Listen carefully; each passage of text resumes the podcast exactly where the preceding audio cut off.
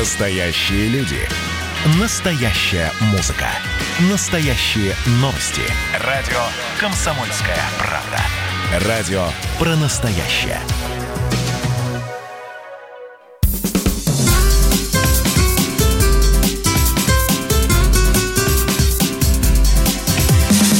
Программа с непримиримой позицией.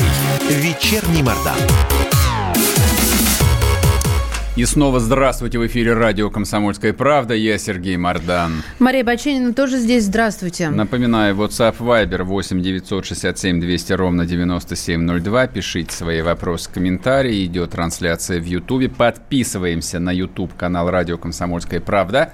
Ставим лайки.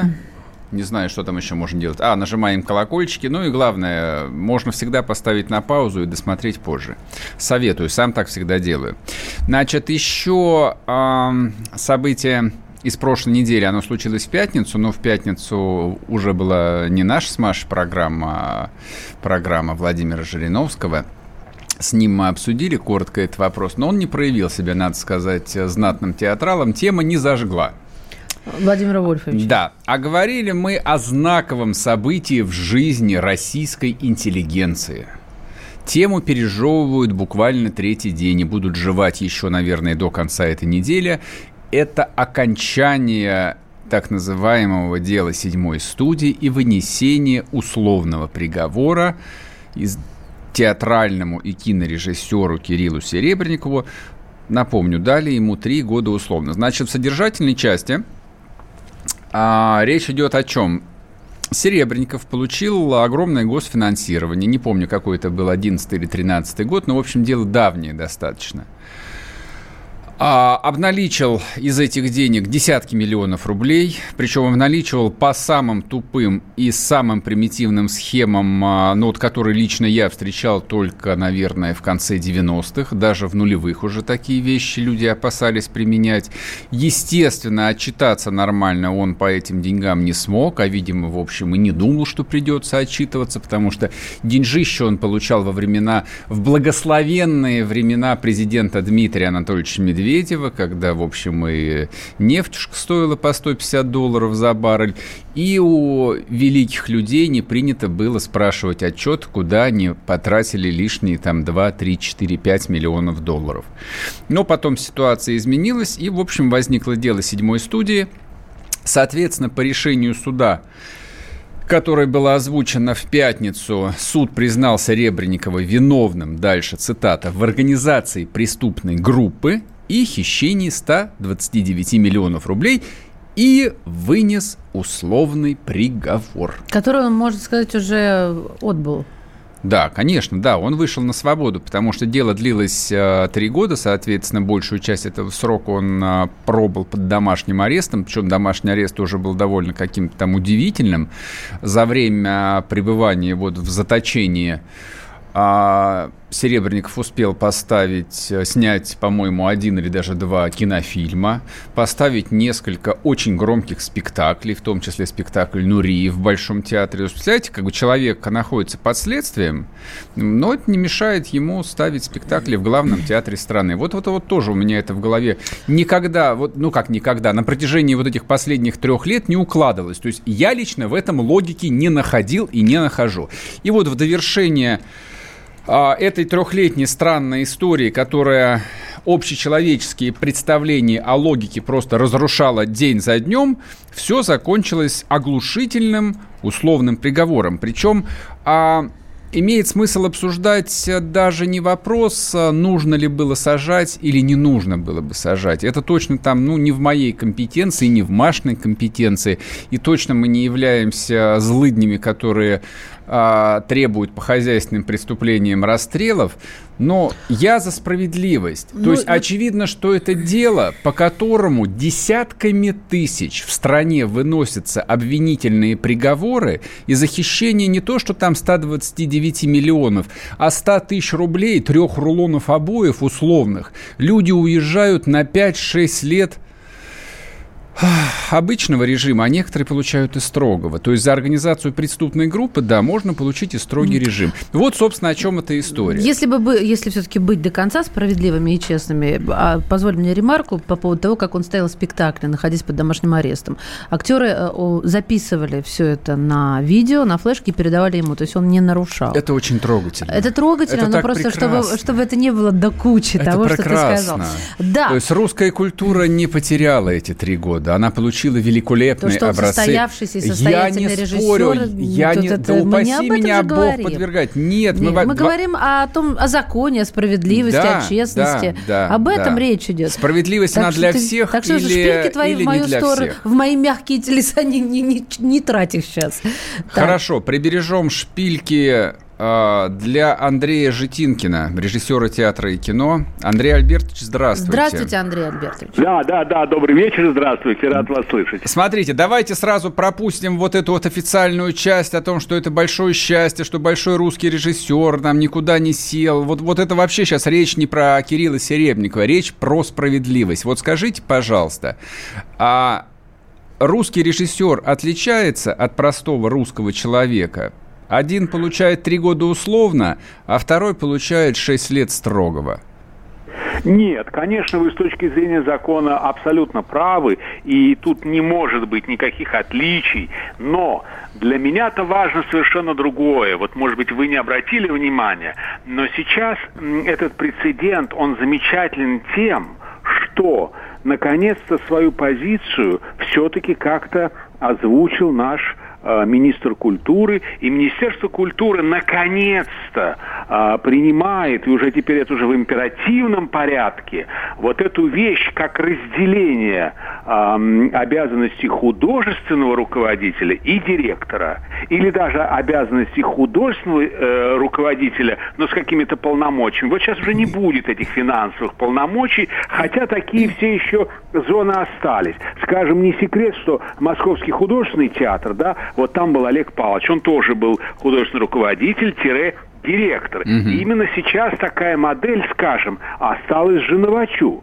Вот я не знаю, как-то он не боится вот так вот как-то тоже войти в это. Я понимаю, что это огромная зарплата, что она в 2 раза больше, вот когда совмещаются такие полномочия. Но практика показывает, и вот это моя действительно принципиальная точка зрения, что человек творческий, но он не должен заниматься финансами. Категорически, тем более, что дело даже не в том, честный ты, нечестный и так далее, и так далее. Просто там столько сейчас форм, столько бумаг, столько бюрократических каких-то вещей, что это надо быть в какой-то степени, ну, знаете, просто самоубийцей, чтобы пойти вот на это. Если у тебя, конечно, нет каких-то других совершенно темных целей и так далее, это я говорю, конечно, теоретически. Но, наконец-то, Министерство культуры опомнилось, или, я не знаю, или просто им стало странно, потому что и в какой-то степени это же по их иску началась вся эта очень длинная история.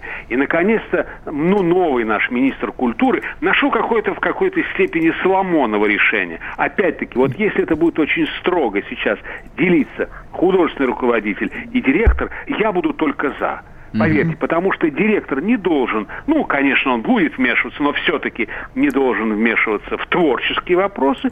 Точно так же, как человек творческий, он абсолютно не должен заниматься бизнесом, а особенно, сейчас это уже не секрет, вот этими огромными, просто накрутили на культуру такое количество всяких, ну, и нужных, и ненужных, иногда формальностей, и все надо отписывать в казначействе, каждый гвоздь, каждая доска, все покупается, учитывается, и надо объявлять тендеры, конкурсы, все контракты прозрачны на сегодняшний день. Они все на сайтах театров. Можно увидеть, кто сколько получает, за какую постановку, как приглашается художник, художник по свету, художник по костюмам, режиссер и так далее. Андрей Альбертович, понятно. А скажите, пожалуйста, на ваш взгляд, государство, и я прошу обратить внимание, именно государство я произношу, да, поступило в этом случае, вот как результат этого процесса, мудро и гуманитарно, или все-таки нужно рассматривать тут только... Или глупо и подло. Да, закон. Я пыталась быть мягкой. Я понимаю, что вы специально ставите очень острый вопрос, но я опять-таки скажу самое главное тут, знаете что? Вот все не обращают ведь внимания. Это действительно государственные деньги. Вот государственные деньги. И поэтому это огромная, особая ответственность. Если бы режиссер что-то ставил, ну, как сказать, спонсорские деньги, его личные деньги, прихоти кого-то и так далее, в конце концов, вы знаете, даже если бы он взял деньги, ну, богатого человека, который привел свою любовницу и сказал, что вот она будет у вас тут играть главную роль, такие тоже ведь варианты есть, особенно в провинции, например. Когда очень сложно у театров, иногда люди помогают, но помогают с каким-то условием, ради какого-то своего, вы помните, как у Грибоедова, породить родному человечку. Такое тоже бывает. И сейчас иногда культура вынуждена, особенно в провинции, этим пользоваться. Но ведь в ситуации с Гоголь-центром вся ведь сложность в том, что это государственные деньги. И, конечно, Министерство культуры, конечно, государство не то, что имеет возможность, а обязано спрашивать, куда исчезли деньги, что произошло. Более того, если бы была сохранена вся документация и отчетность, может быть, все бы быстро рассосалось. Но тут очень странно, и вот тут я на стороне, как бы, я толерантен, видите, и так обсуждаю с разных сторон. Но вот почему пропали документы, и почему так испугались, скажем, друзья режиссеры и так далее, те, кто уничтожали, вот срочно что-то уничтожали, вот это, конечно, ужасно. И, наконец-то, Министерство культуры понимает, что это неправильно. Это неправильно. И почему, я еще раз говорю, они сейчас решили поделить? Потому что, ну, давайте скажем, самое главное, что... Андрей Альбертович, мы просто сейчас уже уходим на перерыв. Спасибо вам большое. Но мы вашу очень четко поняли.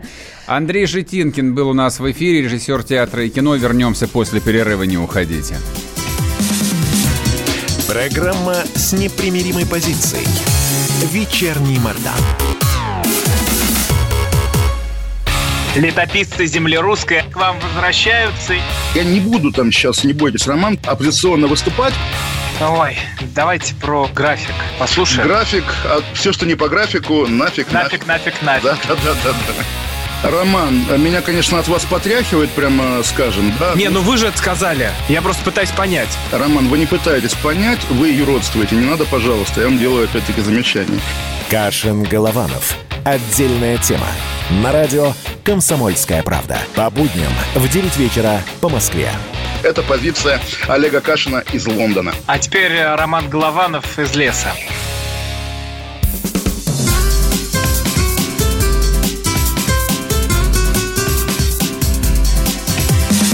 Программа с непримиримой позицией. Вечерний Мардан.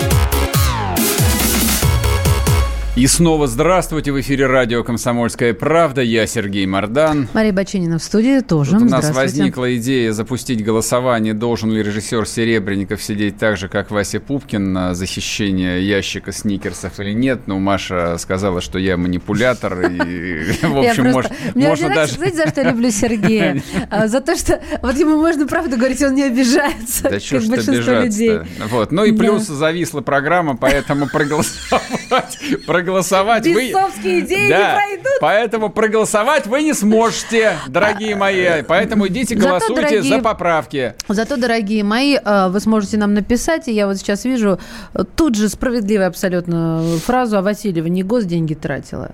Но Васильева не режиссер. Да. Напоминаю, WhatsApp, Viber 8-967-200-97-02. Трансляция в Ютубе, Ютуб-канал «Радио Комсомольская правда». Подписывайтесь, ставьте лайки, пишите свои комментарии, здесь работает чат. Значит, по поводу того, чьи какие деньги, кто какие деньги тратит. Мне кажется, что делать фетиш именно из государственных денег... можно только в рамках Уголовного кодекса. На самом деле наказание за коррупцию примерно одинаковое, что за коррупцию, когда ты распоряжаешься государственными бабками, что когда ты подписываешь контракт, работая в частной компании. Там можно получить примерно те же самые 3-4 года. Здесь ровно то же самое. То есть ты получил финансирование, там... Да вот даже я не буду обсуждать сейчас решение суда. Просто в решении суда все окончательно написано. Виновен, украли, сумма, наказание. Дальше мы начинаем задавать сами себе, друг другу и в некоторой степени государственной власти вопрос. Как же так? Подождите, Вы же нам каждый день толкуете, что мы один народ, одна судьба, одно будущее, что оно в наших руках. Ну хорошо, если у нас одна судьба и одно будущее, почему кто-то своим будущим имеет возможность вот пошерудить тумблером, а остальные могут только, закручинившись, свою горькую чужбину принять и отправиться отбывать наказание куда-нибудь в мордовский лагерь? Как же так? Очевидно, что в обществе есть не просто запрос на справедливость. В обществе есть требование справедливости.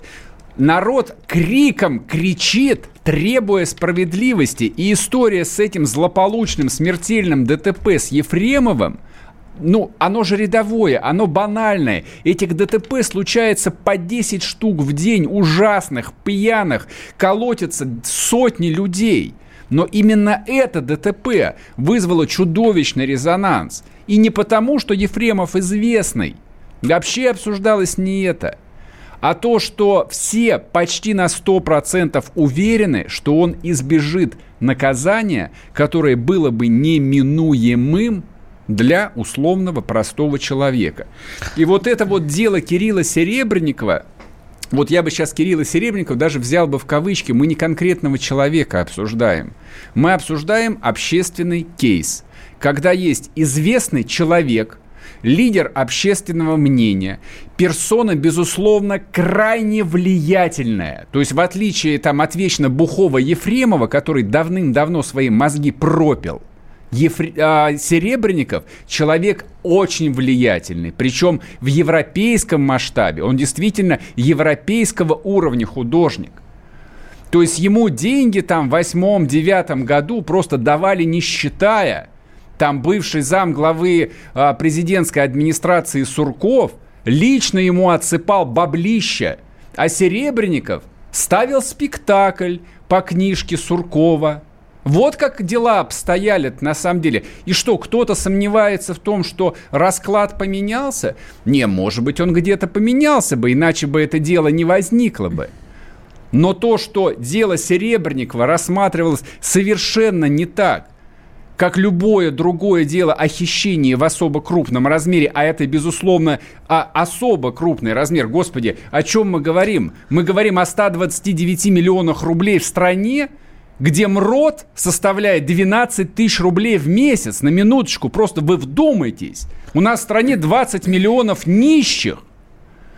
Нет, нормально. Ну нет, ну просто-напросто это, мне кажется, такой намек на политизированность все-таки процесса, на показательность еще его. Да я понимаю, что он показательный. Я понимаю, что за Серебренникова впрягалась очень мощная страта. Верхушка там очень мощная. И какая она, никому и неизвестна, да и не хочу я этого знать.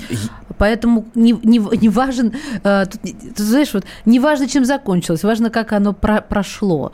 А мы с тобой говорим, а им не важно. Понимаешь, дело в том, что несправедливость, она работает как радиация. То есть можно себя успокаивать тем, что там быдло забудет о том, что случилось через неделю, потому что ему средства массовой информации через 2 дня предложат какую-нибудь очередную тему. Собчак, которую избили в монастыре, или какой-нибудь еще ДТП, или какого-нибудь педофила-убийцу. До бесконечности. Но быдло не забудет, ты хочешь сказать? Несправедливость накапливается как радиация. Она разрушает весь социальный организм. Она разрушает государственный организм. Ощущение вечной, непроходящей несправедливости рождает ненависть, я так полагаю. Во-первых, лишает людей воли к жизни. То есть они понимают, знают о том, что они ничего не могут в своей жизни изменить, и они не будут ничего менять. И оно, конечно же, не просто углубляет раскол. То есть русский раскол, чтобы было понятно, вот социальное расслоение, то, что называется, это не Франция образца 80-х годов 20 века, где есть там 10 поколений военных, интеллектуалов, капиталистов. 10 поколений у каждого за плечами, и они отдельная социальная страта. И есть все остальные – где тоже 10 или 20 поколений булочников, мелких чиновников. Ну, буржуа такие. Не буржуа, рабочих. Ну, хорошо, рабочих сборочного цеха Renault какого-нибудь. Нет. Русское социальное расслоение – это Россия образца 1905 года, когда есть аристократия, которая полагает себя за инопланетян, за людей особой касты, голубой крови, в хорошем смысле этого слова. И есть все остальные, которых они за людей на самом деле не считают, причем не потому, что это плохие люди, а потому что они так живут, да, они всех остальных не считают за людей. И вот эти вот все остальные думают только об одном – как эту голубую кровь, белую кость поднять на вилы и сжечь их трупы вместе с их особняками. Вот что такое социальное расслоение и социальная несправедливость в российском варианте. Вот почему это опасно. Вот почему мы об этом говорим. Ну, то есть не горько нам от того, что мы родились не, да золотой, не с золотой не горько, ложкой во рту, а горько потому, что когда тебя ноги вытирают. Не хватай меня за язык. Ну, сказала я горько. Могу крикнуть горько. Да, будет немножко иначе. В общем, да. Пишите WhatsApp, Viber 8-967-200-97-02. Трансляция в Ютубе, YouTube-канал «Радио Комсомольская правда». Там работает чат. Можете писать тоже, что вы думаете по этому поводу, чем подобные дела грозят для нашей матери Родины. Ну, давайте вернемся к вам после перерыва. Не уходите. Когда армия. Состояние души. Военное ревю. На радио «Комсомольская правда». По вторникам и четвергам полковник Виктор Баранец метко стреляет словом. Победа и победитель – это для нас свято. Если вам поплевать на это хочется, то это на соседнюю радиостанцию. А полковник Михаил Тимошенко подает снаряды. Вся правда о настоящем и будущем наших вооруженных сил. Ну и немного армейских баек. Медведя можно научить стрелять из автомата. В прямом эфире. Слушайте и звоните. Военное ревю. По вторникам и четвергам в 16:00 по московскому времени. Никто не уйдет без ответа.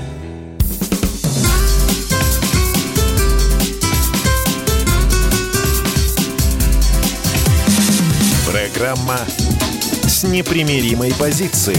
Вечерний Мардан. И снова здравствуйте. В эфире радио «Комсомольская правда». Я Сергей Мардан. Я Мария Баченина. Добрый вечер. Напоминаю, WhatsApp, Viber 8-967-200-97-02. Пишите ваши комментарии и вопросы. А идет трансляция в Ютубе, YouTube-канал «Радио Комсомольская правда». Можете там тоже писать комментарии. И я сегодня забыл, уже второй час идет. Не сказал про Мардан-канал. Телеграм-канал Мардан, конечно. Да ты вообще в своем температуру срочно не померить. Кому мало ежедневного Мардана, тот читает Мардана в Телеграме. Вот он меня приучил. Я теперь утро начинаю с этого Телеграм-канала. Вы понимаете, как так, смотрите, мы на прошлой неделе мельком эту тему, по-моему, в топах мы ее упоминали. Было дело. Ну, неважно где, упоминали это, да. Тема, давняя тема, очень сложная, тема футуристическая, извините за выражение, то есть она про наше будущее. Это будущее наступает вот прямо сейчас. Напомню, о чем идет речь. Мировые корпорации в конце прошлой недели объявили пока что месячный бойкот компании Facebook. Сказали, что они на месяц приостанавливают размещение рекламы, причем за что? За то, что Facebook недостаточно следит за всевозможными человеконенавистническими постами и комментариями. То есть, кто пользуется Фейсбуком, я им пользуюсь там довольно давно, я знаю, что банят за одно неосторожное слово. Это русских банят за одно неосторожное. А Дональда Трампа никто не забанит. Тема про русофобию одна из моих любимых, но я подозреваю, что примерно так же банят на английском, испанском, португальском и на всех прочих языках. А в чем здесь дело-то? Весь сыр-бор из-за того, что Facebook отказался удалять пост президента Дональда Трампа об акциях протеста, где были слова, цитирую, «Когда начинается мародерство, начинается стрельба». Вот Twitter этот пост Трампа удалила, а Цукерберг сказал, что политика Фейсбука предусматривает максимальную свободу самовыражения. А дальше смотрите. То есть вот в переводе на понятный, ну не то чтобы на понятный нам язык, но попробуем это на российские реалии так чуть-чуть переложить. Выглядит это следующим образом.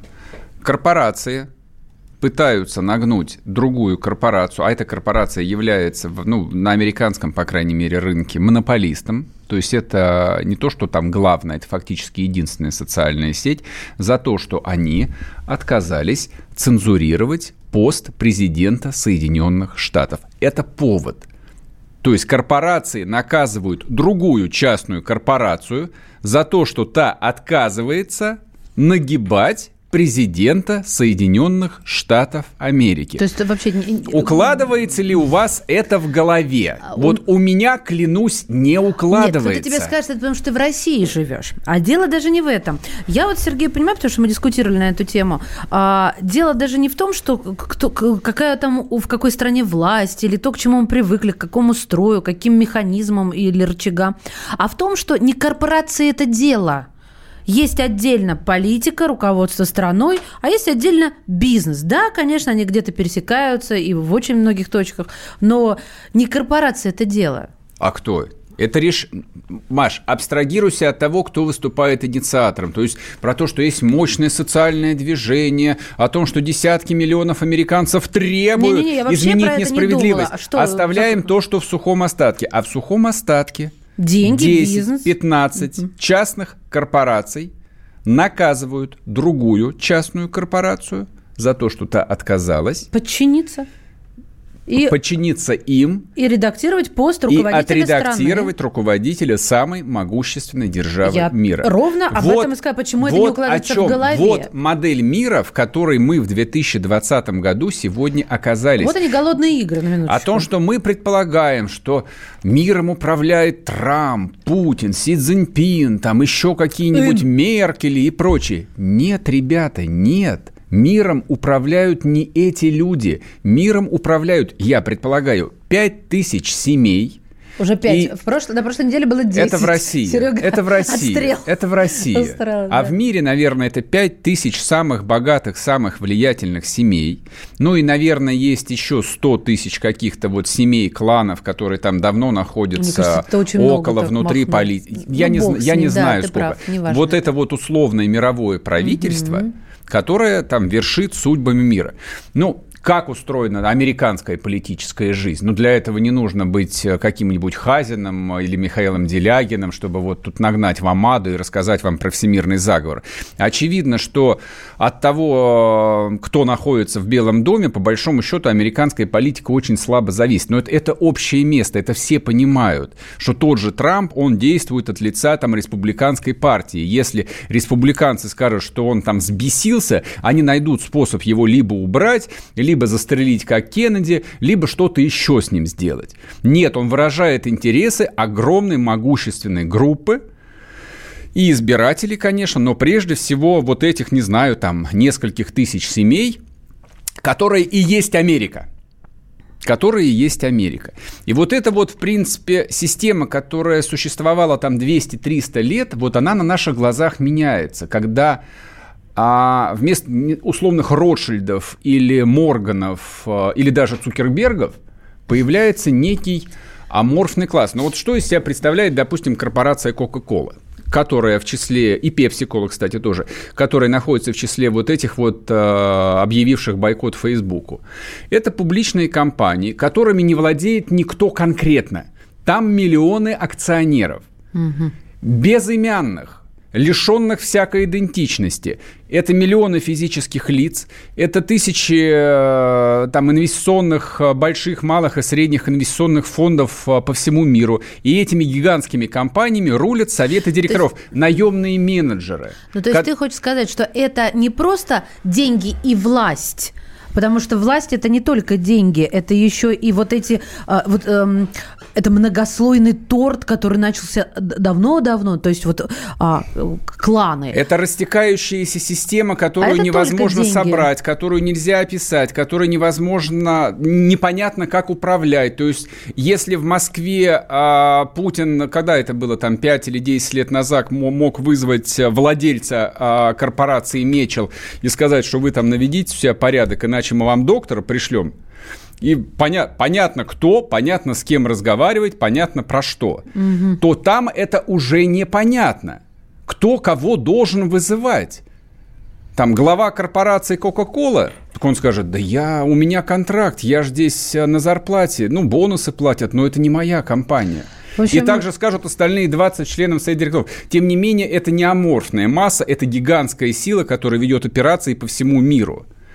То есть, если вы скажете, что это нас не касается, что мы живем своей насыщенной высокодуховной жизнью, и вообще Россия – это отдельная цивилизация, я хочу еще раз за сегодня вспомнить Ксению Анатольевну Собчак, несчастную, вот сейчас будет положительная коннотация, с которой расторгла контракт компании Audi за то, что Собчак на русском языке, она сказала, на русском паблике похоже, что высказалась о чем-то происходящем в Штатах, что было воспринято российским, и ее наказали в лоб рублем или евром, или долларом, как угодно считайте.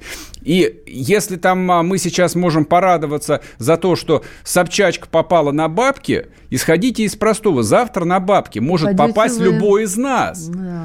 Потому что завтра какой-нибудь искусственный интеллект, который будет оценивать ваше резюме, ваши социальные сети при приеме на работу, а это будущее, которое случится через год или через 3, но точно не через 30 лет, он проанализирует все ваши высказывания, которые вы по пьяни там писали друзьям, и скажет, дорогуша, вот выгрузка. Вам не в корпорацию, вам в тюрьму. Да, вам вообще в тюрьму. Нужно. Вот вы неполиткорректно высказывались о национальных меньшинствах. А вот вы проявили себя как лютый гомофоб. А вот вы проявили себя как экстремист. А вот вы поддерживали каких-нибудь неправильных политиков. А все очень быстро меняется. И то, что еще 20 лет назад было вроде бы как настоящая Америка, о которой мечтали сотни миллионов людей по всему миру, представим какого-нибудь молодого Рональда Рейгана в ковбойской шляпе, то сейчас образ ковбоя в ковбойской шляпе – это белый супрематист, который стреляет в негров. Вот, и я не он не стреляет, на него они горбатятся. И я не исключаю, что там еще полгодика этого безумия, и они запретят вестерны. То есть им вообще придется пересмотреть всю американскую... Да бог с ней, с американской историей. Нам будут предъявлять обвинения ровно по той же самой идеологической модели. Вы что думаете, что русские чем-то отличаются принципиально? Да побойтесь Бога. Вы народ, покоривший Евразию. Вам предъявят все. Вам предъявят угнетение малых народов Сибири и Севера. Вам предъявят порабощение татаро-башкир. Вам обязательно предъявят 200 лет войны на Кавказе и геноцид, который Российская империя осуществляла. Да. Российская империя осуществляла геноцид. Вы не поверите. В общем, и депортации. Тренд, он не дает нам спокойно спать уже сегодня. Я, честно говоря, не очень понимаю, как со всем этим жить. Ты знаешь, я тоже пока не понимаю. Для меня до сих пор Facebook или любая другая соцсеть – это личная площадка моих личных высказываний. И пойдите, мол, вон, если вам что-то не нравится. Но я-то уже начинаю понимать, что это просто аргументы в пользу бедных. Тебе предъявят все, в том числе и твои личные. Я могу много, но предъявят-то однозначно. Да, и я просто вот перед перерывом напомню. У нас, похоже, корпорации назначают губернаторов. Госкорпорации назначают губернаторов. Предлагают кандидатов, и каждый знает, что губернатор в такой-то области – это Ростех, а губернатор в этой области – это Лукойл, а губернатор в этой области – это Норникель, и так далее, и так далее, и так далее. Есть русская специфика, но не особая. Вернемся после перерыва. Программа с непримиримой позицией. Вечерний Мардан. Ну что вы за люди такие? Как вам не стыдно? Вам по 40 лет. Что у вас позади? Что в настоящем? Что впереди? Опомнитесь, пока не поздно. Вот вам мой совет. Ведущие нового утреннего шоу на радио «Комсомольская правда» уже совсем взрослые люди, но ведут себя порой.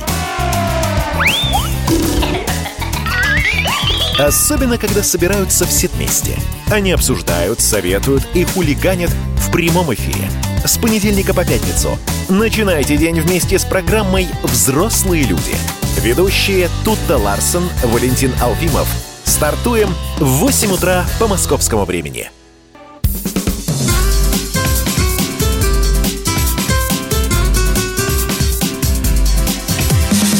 Программа с непримиримой позицией.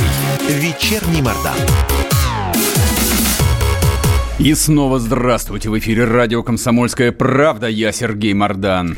Я Мария Баченина. Здравствуйте. Говорим про будущее. Ужасное, страшное, пугающее. Темное будущее. А может, это оно нас, стариков таких, пугает? Знаешь, взрослых людей, которые просто выросли-то в эпоху ламповых каких-то причиндалов. А мы с тобой не цифровые люди.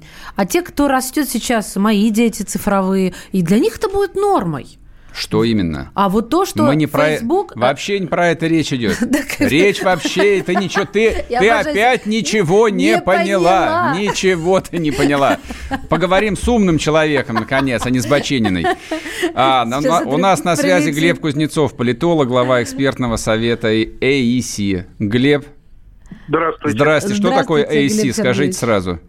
Экспертный институт социальных исследований. Богато. Слушайте, мы вот тут обсуждали, вели такой странный футуристический разговор, не знаю, слушали вы начало или нет, толкуем мы о том, что вместо национальных государств к власти постепенно приходят суперкорпорации. Говорили о том, что Фейсбуку в Америке объявили бойкот крупнейший, там уже под 20 рекламодателей, и объявили бойкот за то, что Facebook отказался стирать комментарии президента Соединенных Штатов. Мы в недоумении. Ну, а как связана, так сказать, власть корпорации с отношением рекламодателей с Фейсбуком? Это их, так сказать, частный внутрикорпоративный, что называется, спор. Одни корпорации спорят с другими о границах дозволенного и так далее. К власти, политической власти, это отношение мало имеет. Вам не кажется, что границы, которые отделяют корпоративный мир, мир бизнеса от политики, они за последние лет 20 очень сильно стерлись? Вот я, честно говоря, не очень могу себе представить подобную ситуацию, в 1980-м, например. То есть я понимаю, что Facebook тогда не было, представим себе на его месте какую-нибудь другую корпорацию. Кто-нибудь в то время мог бы бросить вызов именно политически президенту Соединенных Штатов?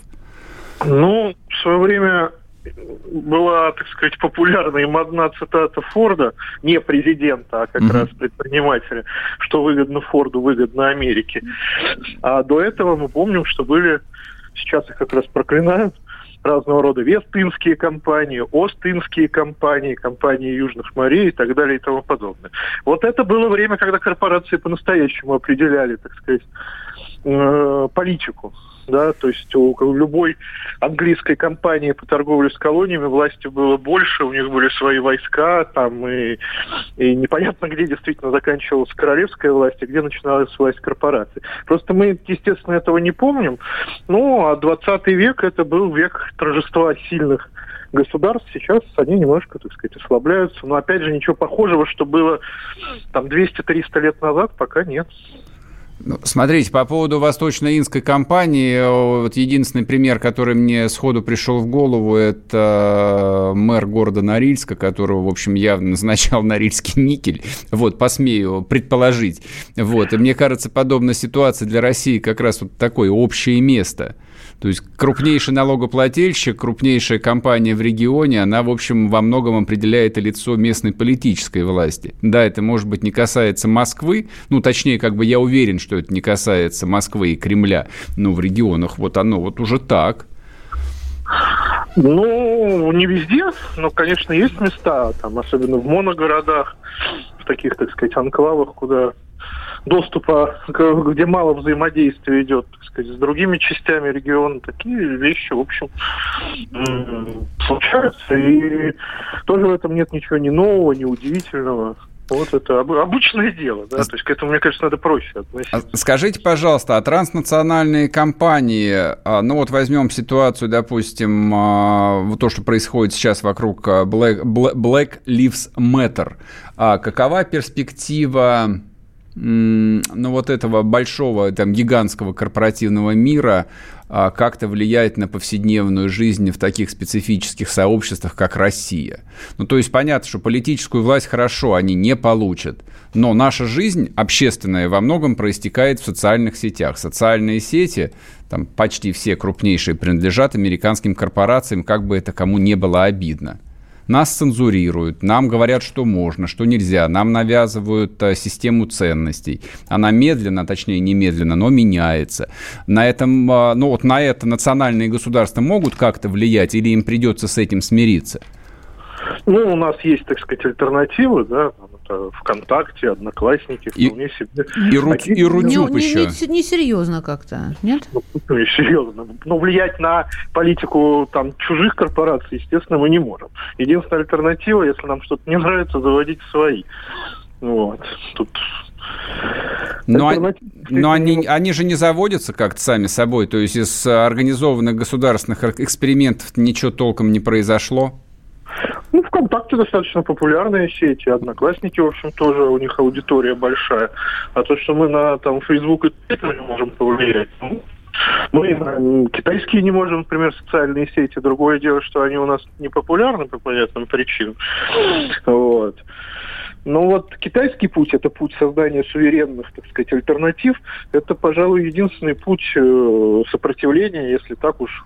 Кому-то нравится сопротивляться. Но они большой рынок, их там 1,3 миллиарда человек, а не наши жалкие 140 миллионов. То есть, ну, если посмотреть на статистику, то доля Яндекса последние 10 лет медленно и печально снижается в поиске и в сервисах.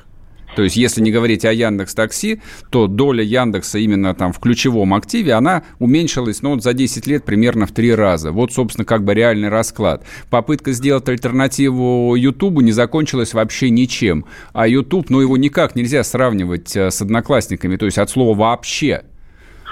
Ну, что поделать-то?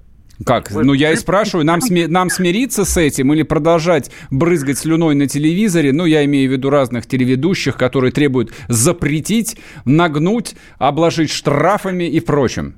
Слушайте, ну тут есть момент интересный, потому что в той же самой Америке, именно на Западе говорят о том, что через вот разного рода Фейсбуки, Ютубы и прочие, значит, социальные сети влияют противные русские на их политику, и что это является инструментом для того, чтобы манипулировать политическими убеждениями уже, так сказать, граждан тех стран, откуда эти социальные сети и происходят. То есть, на самом деле, социальные сети – это же площадка.